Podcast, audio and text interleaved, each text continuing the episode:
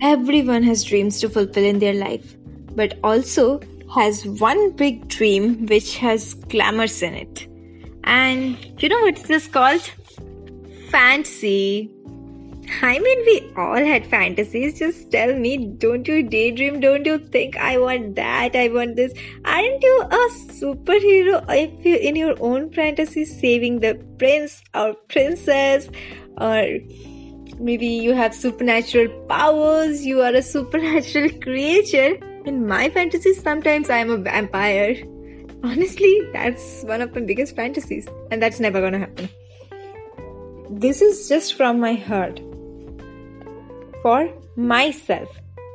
You are the first and the last thing I think about every day and every other thought in between.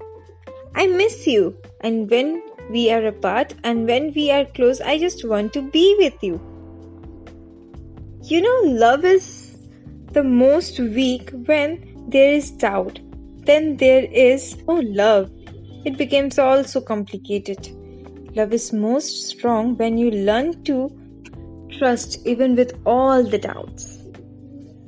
Thank you.